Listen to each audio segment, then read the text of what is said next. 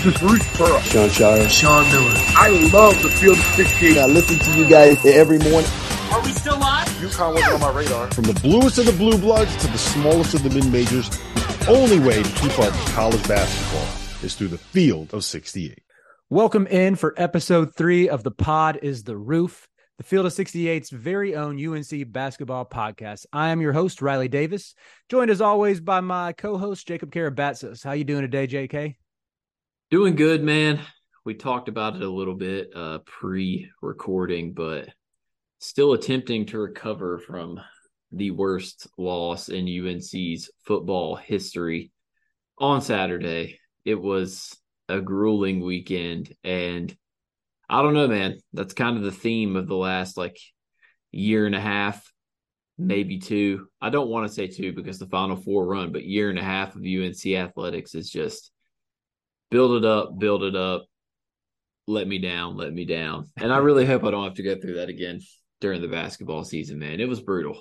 Yeah, you know, I mean, with UNC football, it's it's something I always, well, probably a couple years ago, I told myself like, all right, I'm done buying into this. Maybe like those last the last Fedora years of winning two or three games. It's like, okay, I, I'm done getting emotionally invested into this even when we hired Mack Brown, I didn't really expect him to to pull me in the way he did. But then you start landing all these recruits, and it's almost a catch twenty two, where it's like, well, you build up the program to this status where you're able to land a Drake Maye type of player, Sam Howell before him. You're able to keep Drake Maye out of the portal, but with that's come with that comes expectations, and that's where it's like.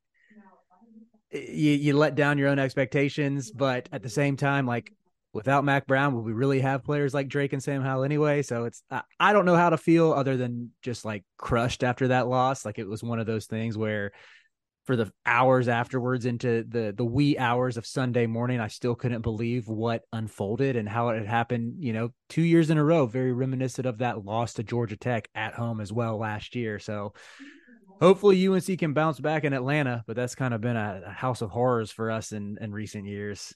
Yeah, it's um I think my favorite nugget from this whole entire situation is that that's the third loss under Mack Brown in which they're 14 point or more favorites and that's a problem. Like it it would still hurt the same, but like let's say they would have went 9 and 0 and lost to Duke. That's at least acceptable. Like being 10 and 0 and losing in Death Valley to Clemson is acceptable. Right. But Virginia is they they might not win another game.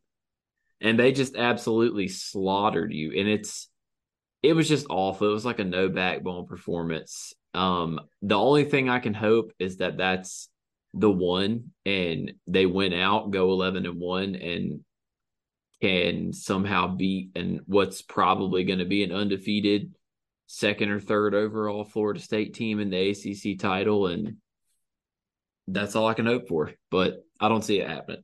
yeah, we'll see. I mean, like you said, the frustrating part, you have a Virginia team with Tony Elliott on the hot seat. You have a quarterback who played at Monmouth last year. Like that's what crushes me the most. It's like, man, come on. How are we losing to how are we losing to a guy who was at Monmouth last year? I've never heard anything about Monmouth football. Like they, they could hey. be in they could be NAIA in football for all I know.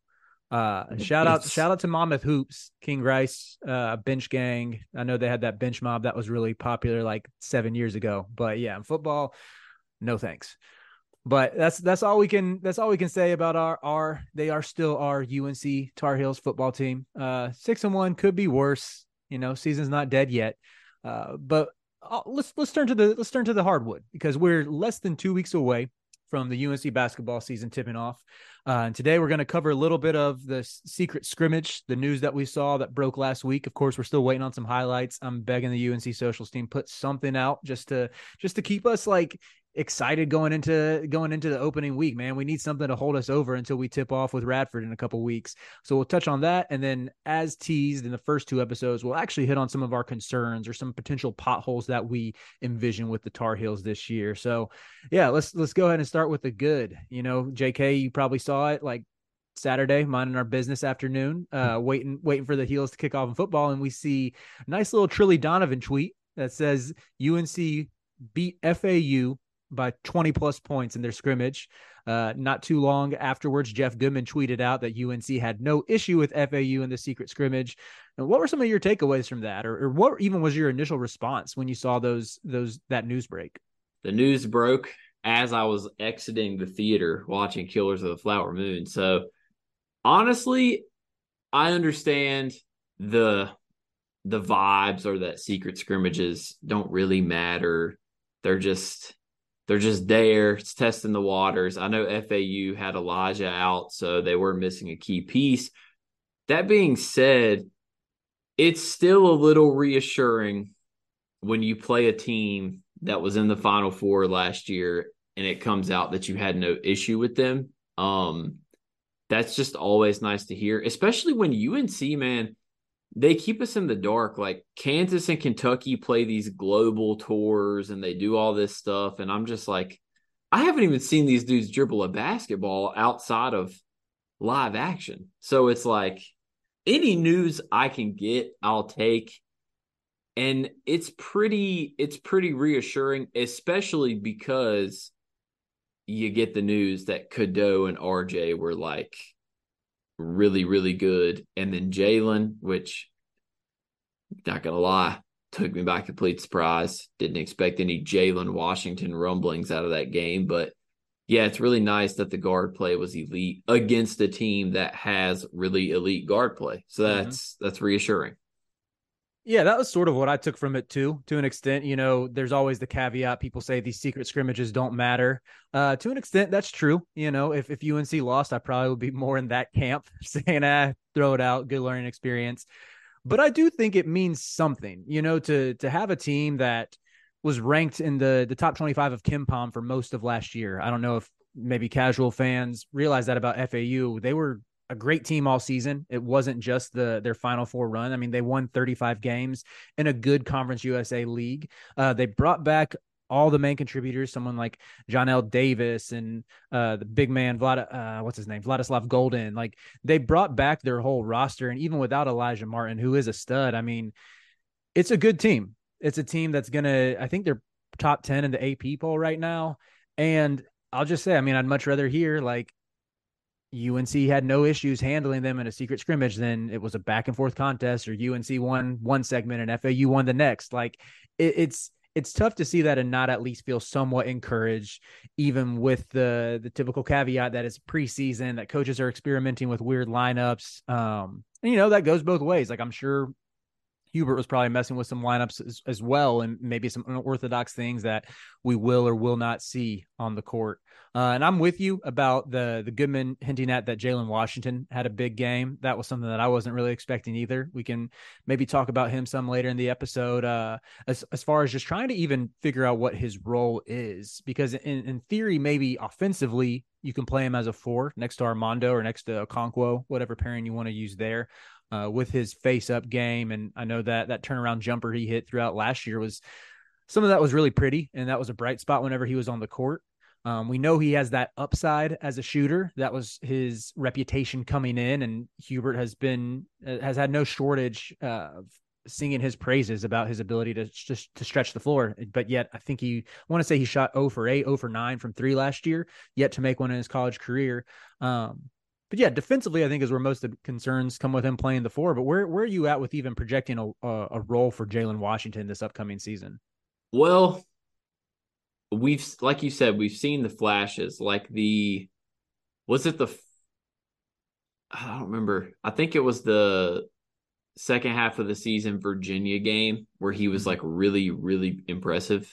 Yeah, I think Armando Armando went out with the ankle yep, injury. That's what it was when he. I mean, and he against a Virginia team that's very elite defensively always under Tony Bennett. He was he was great. And we saw the flashes. I think where I'm I mean, I just don't know. It's like we've talked about the depth the last two episodes and throwing Jalen Washington in there would make the rotation a man deeper. You you assume that, you know, Withers is probably going to play because he doesn't really have anything left after this year. I would assume that if Washington does carve out a nice role with some quality minutes, that Zayden would probably be the guy because he's a freshman. But I just I just think it's I don't know if it's going to become an issue because you know you can't be too deep almost and play too many guys. I don't think that's going to be the problem, but I certainly am not going to complain if you know we can have a guy come in there that can space the floor a little bit, that is six foot ten, athletic, and kind of offers some like they all offer something different. And mm-hmm. that's where Jalen Washington can carve out a role. And I also think it would be nice to be able to actually maybe give Mondo some games where he doesn't have to play 36 minutes. Like right. like let's have let's have some front court depth and let's let's give Mondo's body a break. I mean, the dude's been a loyal servant playing whatever minutes he's been asked to play for the last three seasons. So I, am I'm with I'm with the deep front court. If if Washington, Withers, Okonkwo, and High are all ready, play all of them. who can like who cares?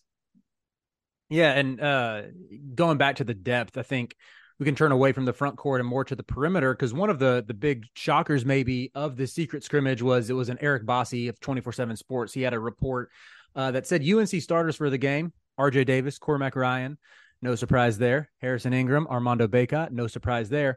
Uh, but that fifth starter was Paxson Wojcik, and that's someone who we've talked about on this podcast before. Uh, someone who you know put up really good numbers in the Ivy League who is a knockdown shooter at Brown last year. Nice little lefty jump shot, was able to curl off of screens, shoot on the move. Um, at the at the Ivy level and even beyond that has some has some stuff to him as far as being a secondary playmaker goes. Um, but the big question is whether or not that'll translate up a level, moving up to the Power Five, even if the ACC is a much maligned conference these days.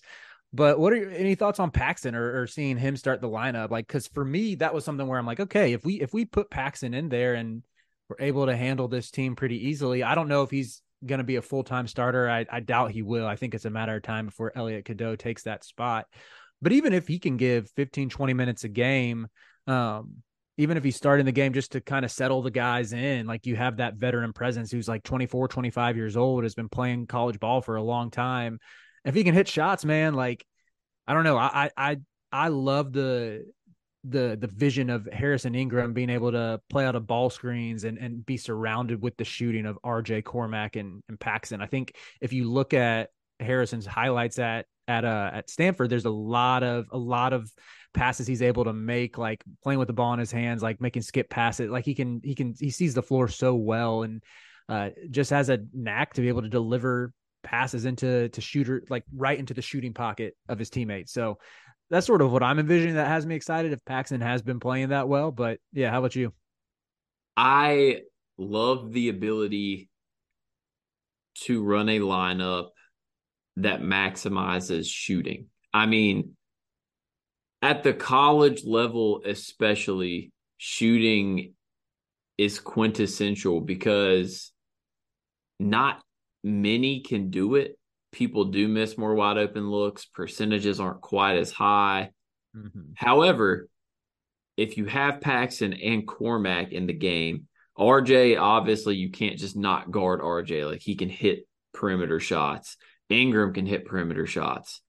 If you're telling me there's certain points where they're going to just run Armando as the one guy on the court that can't shoot, I'm with that because mm-hmm. one, it opens up everything for Armando. Like he's going to be able to go one on one with everybody. You can't collapse. If you collapse, they're just going to kick it to the corner. But I think it's great, especially against these teams like FAU. And I could think of an, you know, the the most prominent ACC example that comes to mind is going to be, I could see them playing that lineup against Miami. Teams that are small have a lot of guards. You need to space the floor against I think that could end up being like I'm not sure if this team's going to have a set identity like they have in the past. Hmm. I think they're going to be a chameleon. I think they're going to be able to to really play however they need to play to at least match up. Like they can start Paxson and go guard heavy or start Cadeau and you know, even if you start Cadeau, you're still Cadeau, Davis, Ingram, mm-hmm. Cormac. You're not necessarily big. So I really do think that that just speaks to the testament of the diversity of lineups that they can run because mm-hmm. if they need to go big, they can go big. If they need to go small, they can go small. If they need four shooters on the court, they can put four shooters on the court. So obviously, they have some things to, that they're going to struggle with that we'll hit on shortly, and that they're not going to like be some crazy undefeated team. I know if, if you're listening to this, you might think that's what we think, but no, it's just after what we got last year. I just think it's such a breath of fresh air to have the ability to Swiss Army knife and do whatever you need to do to at least make it a good matchup. Right, right. Yeah, it's interesting that you mentioned shooting, and there is that high potential to be. I, I don't know if this team is going to be an elite shooting team, but I think there is a p- potential for it to be a very good shooting team to maybe shoot 35, border on 36% as a team, which I don't know, maybe 36% would have been toward the top of the country last year. But like you said, it, it is such an advantage at the college game because even writing for the Almanac and talking to 40 or so coaches this summer, um, there's multiple coaches who were saying like yeah we prioritize taking away the basket because everybody can hit a layup. Not everybody can hit a three. Like most teams have one really good shooter. Maybe if you're a, an elite team you have two really good shooters. Um, so that's something that i think it, it is a sentiment that's echoed by a lot of coaches is understanding that yes the game is changing. Like you you can't help off in the corner like you used to be able to. You have to uh, have guys who know how to close out. You know you don't just want to give up those shots willingly but there's still a lot of coaches who understand that the priority of taking away the rim uh, because chances are there's not going to be more than one or two guys who are just going to catch fire against a, team any given night. Um, but I'll even use that shooting to say, like, I see the vision, I see the potential for it, but it's also kind of one of my concerns. Um, and I'll start with that. Just it, it's tough to not address that looking at last year's numbers when North Carolina shot 31.2% from three as a team. That was 322nd in the nation out of 363. Like that is brutal. It was tough. I mean, even anecdotally speaking, it felt like every big shot that we had, we missed. And even thinking about certain games where Carolina would build a seven, eight, nine point lead in some cases, it's a wide open three to, to push the lead to double digits, couldn't hit it. Uh, and even thinking about the ways that's got to affect the psyche of both the the opponent and the team itself of of not being able to get to that double digit threshold that feels like okay we got some breathing room we can keep building and maybe put these guys away. Um so that's where with you see that Hubert clearly prioritized this in the portal with bringing in someone like Wojcik, who we mentioned a 38% shooter at uh, at Brown last year, bringing in someone like Cormac Ryan, who shot just I think 34 and a half, 35% last year, but was over 40% the year before, and is I think 35 or 36% for his career. Um, Jae'Lyn Withers, who shot 41% last year from three. Again, it was a clear priority for this staff. But why I say it's a concern is is just because I gotta ask, like you know, is there a chance that that Cormac's uh, junior season when he shot over 40% is that the outlier and is he really more of just kind of an average to good an above average shooter who's going to get get you 35% uh, Wither shot over 40% for the first time in his career. I want to say he was either in the low 30s or the 20s the season before that. Like, was that an outlier? And uh, and then Wojcik too. Um, I think Wojcik shot 38% last year, but I'm pretty sure that was pretty easily the best mark of his career. Um, and some of his free throw numbers, like he only shot 60, 69, 70% from the free throw line last year, which is a little bit concerning. Yeah, he was 31% um, from three as a junior. So that that's where there's this slight concern that, you know, maybe we maybe these seasons end up being outliers and there's a little bit of regression there. Um, when you you need at least someone on this team to be able to hit 37% from three besides RJ. Yeah. Um. So to answer the earlier question, thirty six percent as a team would have been top like forty two last year. So if they can get to that, that'd be that'd be elite. And surprisingly, Colgate was number one. They shot 41% as a team, which is absolutely nuts. But um Yeah, Man, so Colgate's a wagon in that league, dude. They win it every year. yeah, It's it's, the toothpaste. I'm telling you. If they if they put Crest in that league, it might be game over for them. But I mean, it's RJ obviously you know shot 36 percent on like five and a half attempts a game last year, so it's promising to get that back. Mhm. The thing I will say about the team percentage is I know that this man's name somehow gets brought up every single week, but like Caleb did shoot seven and a half threes a game. It was like 29%. So Mhm. that certainly did not help. And I think even I think a lot of that was shot selection, but I think what is going to be beneficial with guys like Cormac and guys like Paxson, they're not really shot creators by nature. Like Cadeau and Davis and Ingram are the shot creators. They're going to be hit, getting a lot of set shots in rhythm, Mhm. not necessarily always open, but they're going to be good shots, like feet set or curls where their body's getting square. Mhm. So I don't I think the percentage will be up just off a shot quality alone. And I'm I'm just excited that we do have, you know, look at the rotation last year. There's not a lot of shooters.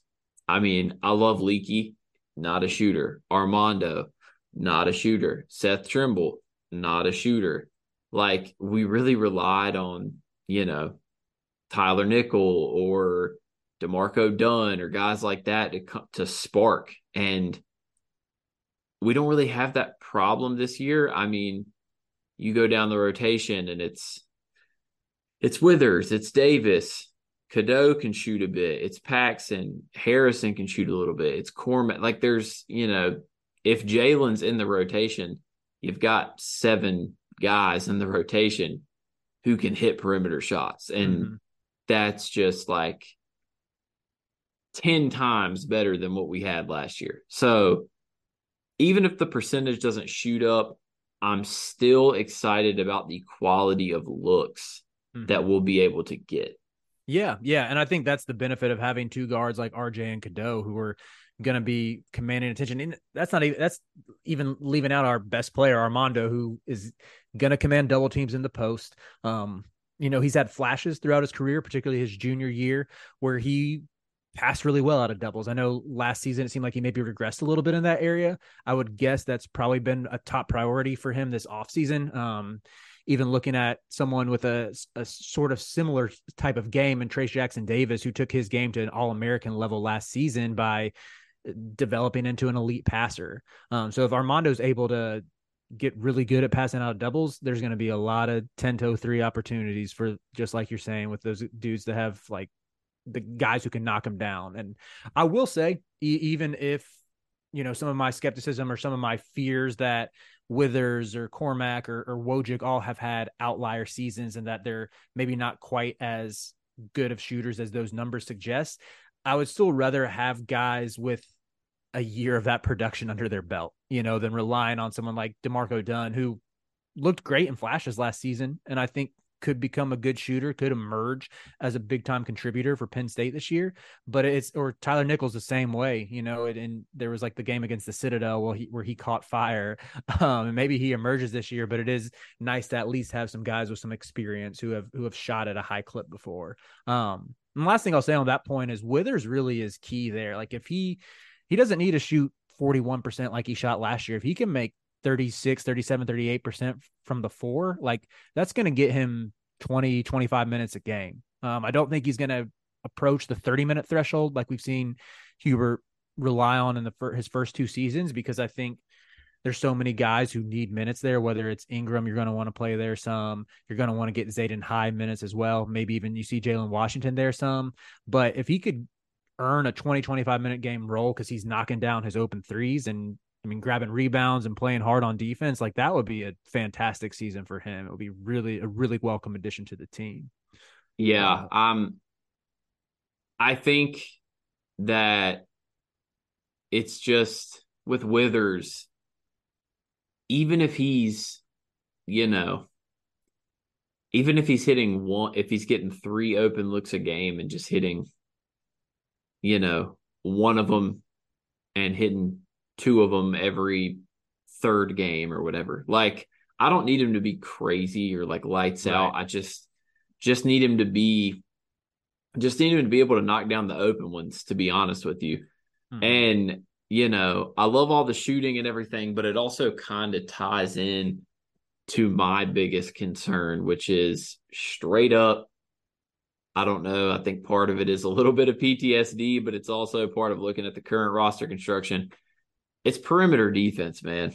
Like RJ and Cadeau, I do worry about the size if when they do both play together. So that's concerning. Um Paxson and Cormac, they can compete and they will compete, but they're not great defenders. I mean, the issue I'm having is from a perimeter standpoint, the only names in the rotation that are truly like good perimeter defenders are Ingram and Seth Trimble.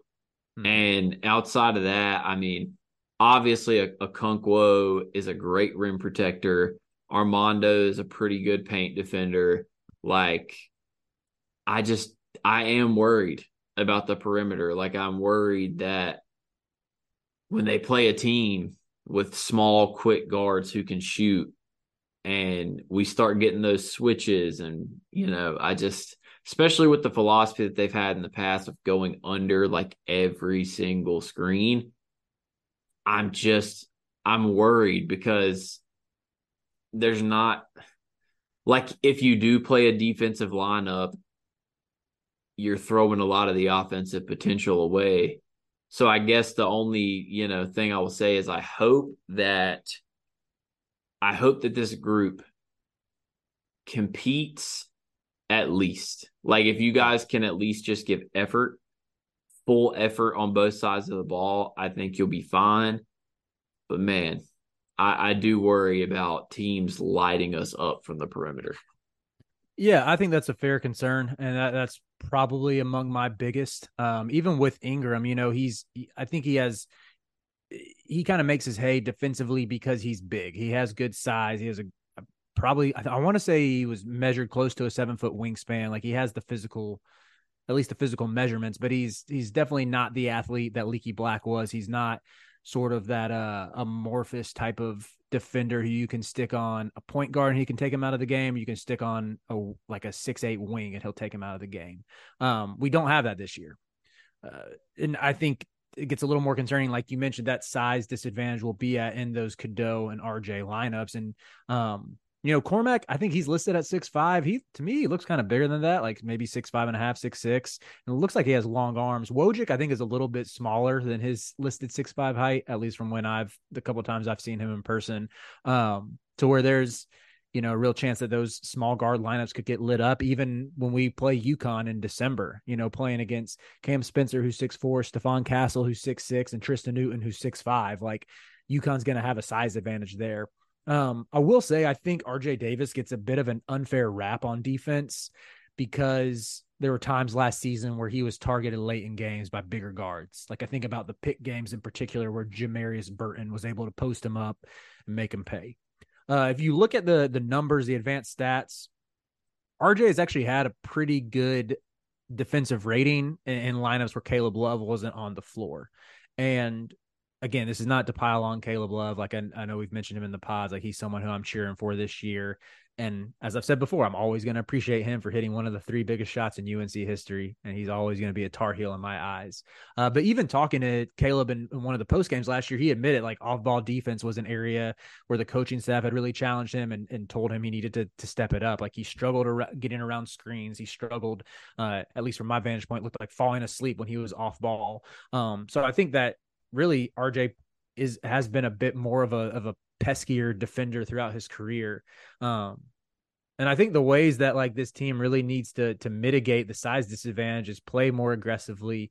We talked about it when we were recapping live action, like play that no middle scheme, get more aggressive switching or hard hedging on on ball screens as well. Um, and I think we saw some of that in live action with the way that we iced we iced some ball screens. We had Armando stepping up to to hedge, and it wasn't just him sitting back in, in that conservative drop coverage. So uh, I'd love to see that. Would love to see us heat up the ball a little bit more too. Like I, I don't know if we've ranked out of the 300s in de- de- defensive turnover rate since Hubert's been the head coach. Um, yeah, and even like looking at the numbers last year, like the KenPom page, UNC technically had a top 50 defense, but it felt like our communication was always off in key moments, you know? Yeah, I I agree. I mean, I don't like the thing I've always given RJ credit for is it's a little Kemba Walker esque in the sense that he always gives full effort on the defensive end. The Celtics size legend just, Kemba Walker. Oh, yeah, absolutely. Celtics legend Kim Walker. The size just just impacts him. Like, as long as you're trying, I'm not gonna fault you. Like he cannot help his height. And Mhm. he does give full effort. And Right. like I give I'll always give him that. Like I'm hoping honestly, like you said, if the defense is going to be bad, which I I don't think the defense is going to be elite or even great by any stretch of the imagination. I also don't think they're going to be as bad as they were last year. I think and I don't think they need to be great. I mean, Mhm. it's they just need to be adequate. Like they just need to be average because I do think the offense will be that good. Mhm. I just yeah, I'm I'm a bit worried. I'm not like I don't think they're going to be abysmal on defense, but like you said, if they are going to be bad, start gambling. Like if you're going to be bad, be bad trying to create turnovers. Like Mhm. jump passing lanes, be a little more handsy on D. Like that's what I want to see. Like don't just lay down and let teams cook you. Like if you're not going to be good defensively, one on one playing man, then you got two options either start gambling and you're getting beat either way. So the few times you actually create a turnover and don't get beat is a win, or might have to figure out some some Miami Heat esque zone coverages. hey, as far as gambling and playing aggressively, this is where all right, I'll I'll say I think both like Paxson just strikes me as someone who can be super annoying on defense. Like maybe it's just because it's the sc- scrappy white guy who's a coach's kid to where he gets all those vibes, but like that can be his role when he gets in the game is just be annoying. Like like you said, if you're gonna get cooked, just be annoying, man. Like exactly. try to get away with fouls, like be active, try to get swipe steals, like uh and then Cormac is someone else who I think is just gonna like be a be annoying on that end of the floor, be a little bit of a goon, just like trying to hound guys and get in their head and stuff. And uh, you know, we saw that in Chapel Hill last year when when Cormac and Caleb Love got in each other's faces after he after he pushed Puff Johnson on a on a layup. Like I don't know if you remember that, but that was like the fiery attitude I, I want to see on this team from defense. And even uh, you know, talking to Cormac at the media day a few weeks ago, someone brought up to him like Armando had some quote where he said that uh, Cormac got switched on him on a screen in practice, and uh, that Armando thought he broke one of Cormac's ribs from being like super physical with him. And there was some reporter who asked Cormac about that, and Cormac kind of he like got a little pissed off and was like, "No, I'm too tough for that." Like. Armando can't break my ribs because I'm too tough for that. Like he was mad that, that the question was even asked, and I'm like, I love that man. Like I love like because that's what you need. You got you got to have dudes who are like gonna pride themselves in their toughness, gonna pride themselves in like just being annoying and doing what they can despite any sort of athletic or phys- physical limitation. So Listen, you need like obviously this man does not have athletic limitations necessarily, but you need to be Patrick Beverley. Patrick Beverley's really not a good defender, but he's freaking fr- it's like Russell Westbrook said, like he'd be tricking y'all, but he's freaking the reason he tricks people is because he's physical, he's annoying, he's in your face, he's scrappy, and he gets cooked a lot. but but he freaking is like the guy that when your team's playing against him, you're like, dude, we're playing against Pat Bev tonight. Like Mhm. that's what we need. And I absolutely love uh Paxson Wojcik getting the the Cris Collinsworth. He just plays the game the right way award. We just absolutely Absolutely. I mean, look, that's all that's all you can ask. I mean, that's ultimately what it comes down for me. I don't Mhm. care about the defensive numbers. I don't care about the defensive talent. I care about effort because realistically, like, yeah, there are people with really insane footwork, really insane foot speed, really insane verticals.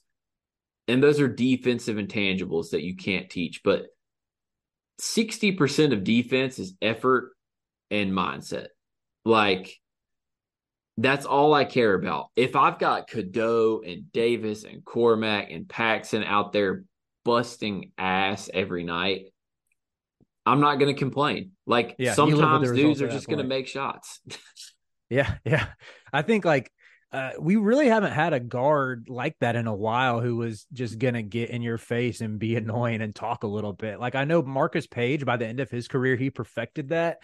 Um, I don't know if he was ever a big trash talker, but I just remember like there was a game his senior season against Virginia for the in the ACC tournament championship where he was like just hounding Malcolm Brogdon the entire time, and like Marcus Paige pro- was probably 140 150 pounds. Like that dude was so slight like so skinny but was just in his face and it made a huge difference. Like that game was super ugly. Unc won it. Um but yeah since then like i mean joel berry could give you a little bit of that. Like th- that's what i'm excited to see. Like can can Wojcik, can cormac can cadeau can they just get in someone's grill gamble take take their chances? Like you know you're gonna lose that matchup sometimes but can we be aggressive? Because I think that'll change up. We'll just that could be the difference with winning a few games. You know, that can win you a couple games and it, it, it might lose you a couple, but I'd at least rather have that aggressiveness than than just sitting back and and not being assertive. Um, like it kind of felt throughout last season. yeah, I mean, that's kind of I guess what I would say cuz this is the one that comes to mind for me when I when I think about annoying. Be Nate Britt. Nate Britt was I mean, look, I'm never going to hate on a Tar Heel, but very very below average offensively. Not a good offensive player. But he was always in the rotation and he always got minutes because he was a little gnat out there in people's hair, annoying, like undersized but quick Mhm. and just was on you. Like every single moment he was in the game, he was pestering. He was running around making the hustle plays. And that's what you need, man. Like you need that Nate Britt, you need that Nate Britt energy guy. And mm-hmm. I I don't I genuinely that's where I think Seth Trimble has to play minutes right. because he's too good defensively. Nate Britt played 21 minutes in the final four against Oregon. Five points. Took three shots that game, but he, he earned minutes, four fouls too. You know, he was going to get out there be annoying. And yeah, I, I want to see what Seth can do with that. And that, that transition transitions into my last potential pothole. And again, it might sound a little counterintuitive.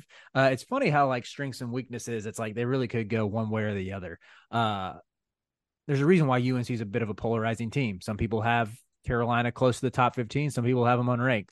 But my my last concern would be depth, uh, and that ties into the, the concerns with shooting. Like if if Woj if Wojcik doesn't translate to the ACC level, if Withers has a regression from three, do they find themselves out of the rotation? If Seth Trimble doesn't make any strides offensively, does he find himself out of the rotation? If Zayden High isn't ready, will he get minutes?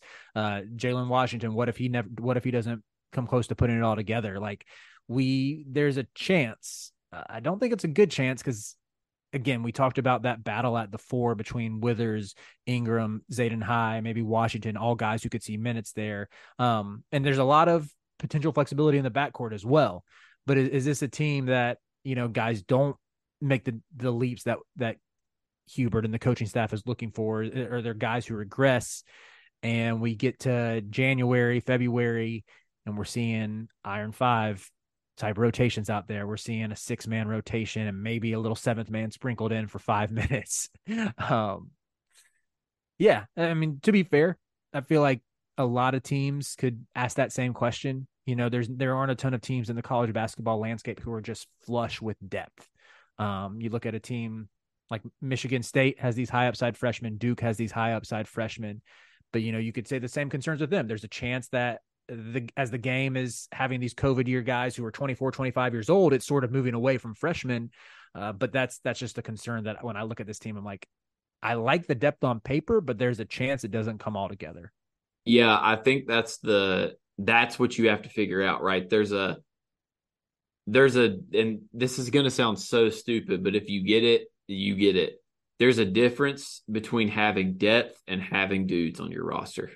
Big difference. Like you can have you can have a lot of names on your roster. Like it's for example, like not to draw another NBA comparison, but like the Suns went out and signed a bunch of guys to fill out their roster. And on paper, you're like, oh, they're deep, but do they really have depth or do they just have a lot of guys on the roster? That's what UNC has to figure out. Like, is the depth that you and I are so excited about actually going to be depth or right. are guys going to bottom out, especially with how Hubert has has liked to run the ship in his first two seasons? You better not mess up because he likes to run a tight rotation. Mm-hmm. And I don't think that's a bad thing. My last concern is pretty is a pretty brief one, and that is. Hold on, can I get a thought about depth? Uh, I'm I'm leaving the people with a cliffhanger for them to know what your last concern is. Oh God, Yes, you mentioned you, you, mentioned the Phoenix Suns, and do they have depth? Do they have dudes? Shout out Grayson Allen and his Phoenix Suns debut going over eight from the field. hey, that's hey, bro, that's what you get he, on a UNC podcast. We got to be a little petty, bro. I just look. I'm really not sure how Grayson Allen keeps finding himself in starting lineups. Like on good teams, on playoff as, caliber teams. As a bench player, I get it. Like it's cool, but first off, did y'all see when the guy when the guy had the ball in the Heat series last year and he tried to take the last shot? Like, bro tripped on air. I mean, he's look, I get it. He can shoot, he can score a bit. I would completely be perfectly fine with Grayson Allen being the seventh or eighth man off your bench, but if you are genuine, like and he's he's he won't be a starter when Beal comes back, but it's still just like, dude, I would rather start at Eric Gordon. Like, like mm-hmm. what are we what are we doing here? Like it's it's insane. But yeah, I mean, my concern. Yeah, we'll get get back on track. hey, I'm all with the Grayson Allen slander. You know what I'm saying? No pun intended, but we're not tripping for doing that. Um I I'm cons- I am still concerned about late game offense, and not even necessarily like just tie game or you're down one, mm-hmm. you have the ball last possession. Just like the last three minutes of both the first and second halves, like this team crumbles, and I think that's a lack of rhythm, a lack of actually, you know, being on the same page, like possessions would just get dry. Guys would start standing around. We'd get a lot of RJ or Caleb dribbling at the top for 15 seconds of the shot clock. So I, I do think that that can be a little fixed this year because most of the guys that we have are going to be constantly moving and constantly trying to get open because we don't have that you don't really have that many shot creators but i am a little concerned about it like this team in the past, even in the final four year, has been bad about like we're up eight with five minutes left, get to halftime, we're down six, or mm-hmm. we're up eight with two minutes left in the game. Next thing you know, Hubert's calling a timeout because we're only up one because mm-hmm. the offense just goes absolutely AWOL. So mm-hmm. that's a concern, especially when like Caleb was the late game shot guy. Mm-hmm. And so now you either have to have some really, really good sets to get guys open, or someone's got to step up and be that guy. Yeah. And that's my concern is the late game offense has just been so poor. I I, I just want to see it fixed. Yeah, that's a, that's a great point. Uh, you think about the Alabama game that went to four overtimes last year. Uh, with it looked like, I mean, Hubert was calling out sets. Um, it wasn't just like contrary to what people might want to believe, it wasn't just Caleb Love running around aimlessly. Like there were legit sets being drawn up. They just didn't execute. Um, where I'm encouraged again, I think like you got got like RJ and Armando have said all the right things this off season. You know, taking taking accountability, uh, admitting like the parts where they fell short last year and contributed to uh, UNC missing the tournament and having a really disappointing season. So I'm hopeful that there there's like a uh, I'm hopeful that there's like an optimism that this type of stuff can get corrected. And I'm really high on who RJ Davis can be as that late shot clock killer. Um, and hopefully with guys like uh, Cormac and Cadeau out there, you, you have guys who are instinctual, who are cerebral players. Harrison Ingram's another one who I think, for lack of a better term, just understand the game of basketball and know how to make plays. Um, that could elevate what we do late game late game situations. But yeah, I think that's a great point with how many how many leads that UNC saw slip away last year, particularly in the second half. Um, that happened pretty frequently throughout conference play. So that's it for our, our concerns, though. So why don't why don't we uh, wrap it up with a little bit of four corners? Four Love corners. it. Best part of the show. Yeah, maybe we'll even get a little sponsorship on one day from the Four Corners Restaurant in Chapel Hill. Underrated Oh. sports bar. Love that place. Very, hey, their fries. Just know if you ain't ever been to Four Corners, they got those like nice, seasoned, crit like the crunch of the fries there. They also have like insanely good deals, like yeah, they do. the wing nights. Oh All right, man, we, we, we can't amp it up too much until they sponsor us. yeah, But- that's true. They just didn't. They just didn't wings- know we rep, we are- rep the brand. so our four corners today, as we've said before, this segment of the podcast, we really like to have flexibility with it. It could be four topics on any number of things. A variety of topics are in play here, but today we're going to talk a little bit about four threats to UNC and the ACC. JK, I kind of want to do it where we sort of like we each pick one and alternate. I, I don't want to call it a draft because it's like I'm not going to be cheering for these teams, uh, but we're sort of picking who we think UNC's biggest threats are in the ACC, and we'll let's take like 30 seconds to a minute per team. Yeah, I'm with that because we're probably going to have the same four teams, anyways. If not, maybe just one different. Would you like to go first? Because I mean, one of us is going to have to talk about this team, even though we don't want to. So we, I'm down with whatever.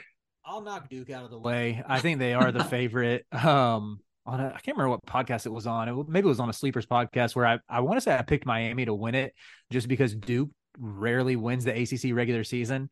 And I think there's a chance that happens again too, just because they are going to be incorporating a lot of freshmen. Um, but what makes this Duke team different, what makes them honestly so scary is that they return two sophomores uh, who could be lottery pick, first round type guys, and Kyle Filipowski, Tyrese Proctor. Been a ton of preseason coverage for them. People probably don't need to, to hear us talk about them, especially UNC fans, where both those guys had big games against us last year. So um, Filipowski looked really good, and Duke's scrimmage. It didn't look like his hips were giving him any problems. They got good guards coming off the bench, and Caleb Foster and Jared McCain. Jared McCain in particular, I think, is a bucket. He scares me. Uh, TJ Power, a little stretch four, who we recruited really hard. Who I, I wish was at UNC. He could compete to start anyway. But that that's what Duke's Duke's mo is this year. Yeah. Um. Second one you mentioned Miami, obviously deep tournament run last year. Great coach, and they do lose Wong, but they return Pack, they return Poplar, they return Omier, they bring in Matthew Cleveland. They're just. It's going to be the same thing as last year, man. Like they're going to play four guards in Omier, and it's going to be hell. And that's just that's just all there is to it. Like it's not fun. Every all of them can create shots. I'm also a big like Wooga truther. I think he's gonna have Wooga's great, awesome, dude. Uh, dude, I Wooga's think he's gonna have a great year. And yeah, it's they're scary. Let's just say that they're very scary. Last year was not a fluke. elite coach too, and I and I Oh, mean yeah. that man, Coach L.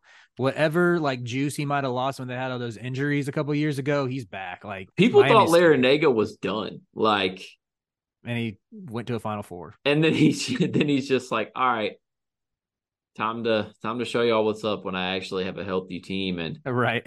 get a couple transfers. Yep, yep.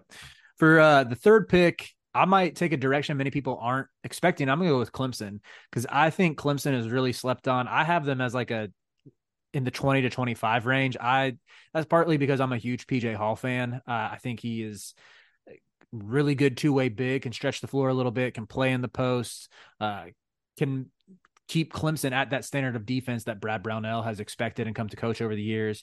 Chase Hunter, another slept on guard who good defender, creates his shots, gets other guys involved. And I think Jack Clark was a sneaky good pickup from them from NC State. Uh, I want to say he only shot 30% last year, but he's like a six six six seven swing man, can handle a little bit. And if his percentages go back up, he shot higher percentages throughout his career.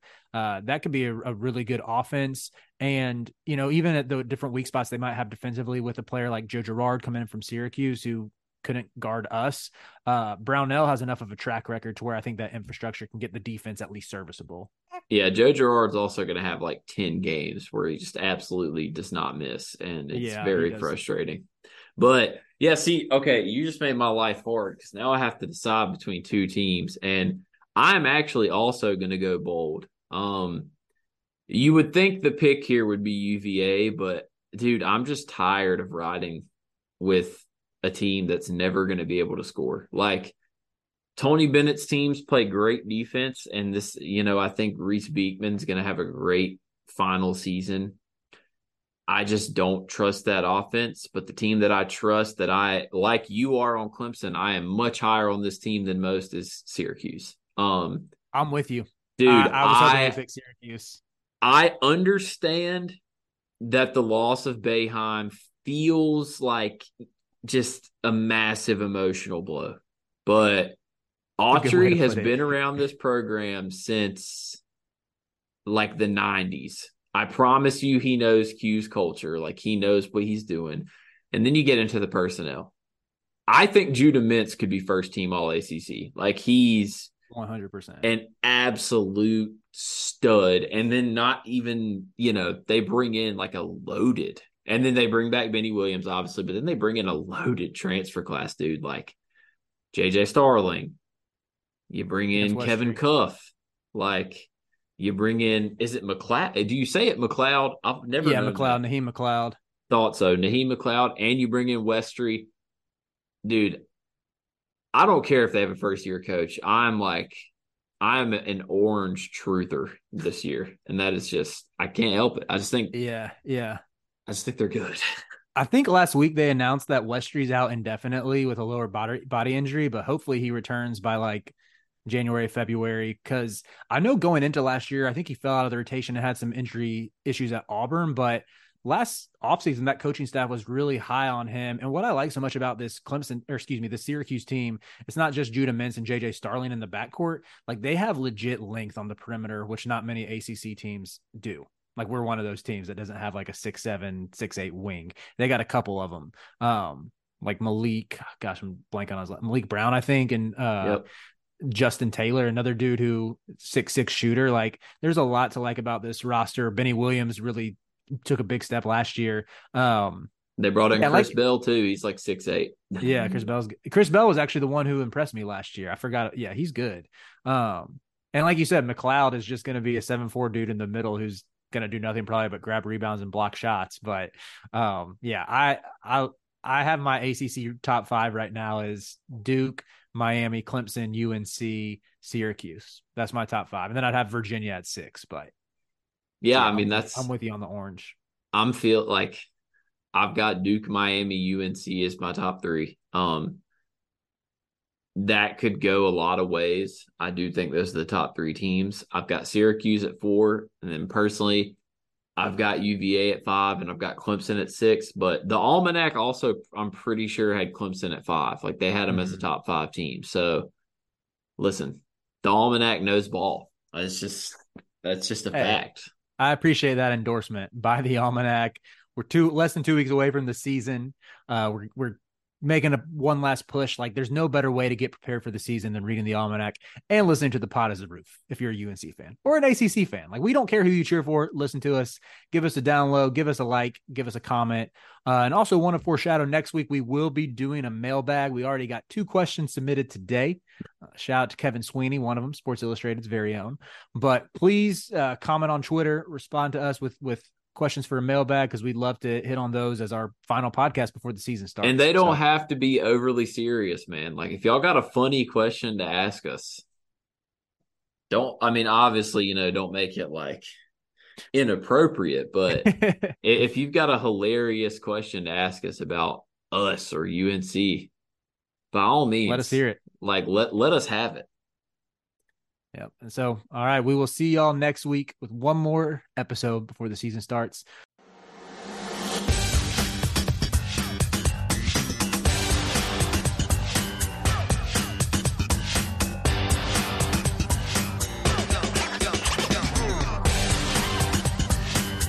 This is Bruce Pearl. Jon Scheyer. Sean Miller. I love the Field of 68. I listen to you guys every morning. UConn wasn't on my radar. From the bluest of the blue bloods to the smallest of the mid majors, the only way to keep up with college basketball is through the field of 68. When you need mealtime inspiration, it's worth shopping Kroger, where you'll find over 30,000 mouth-watering choices that excite your inner foodie. And no matter what tasty choice you make, you'll enjoy our everyday low prices, plus extra ways to save, like digital coupons worth over $600 each week. You can also save up to $1 off per gallon at the pump with fuel points. More savings and more inspiring flavors make shopping Kroger worth it every time. Kroger, fresh for everyone. Fuel restrictions apply.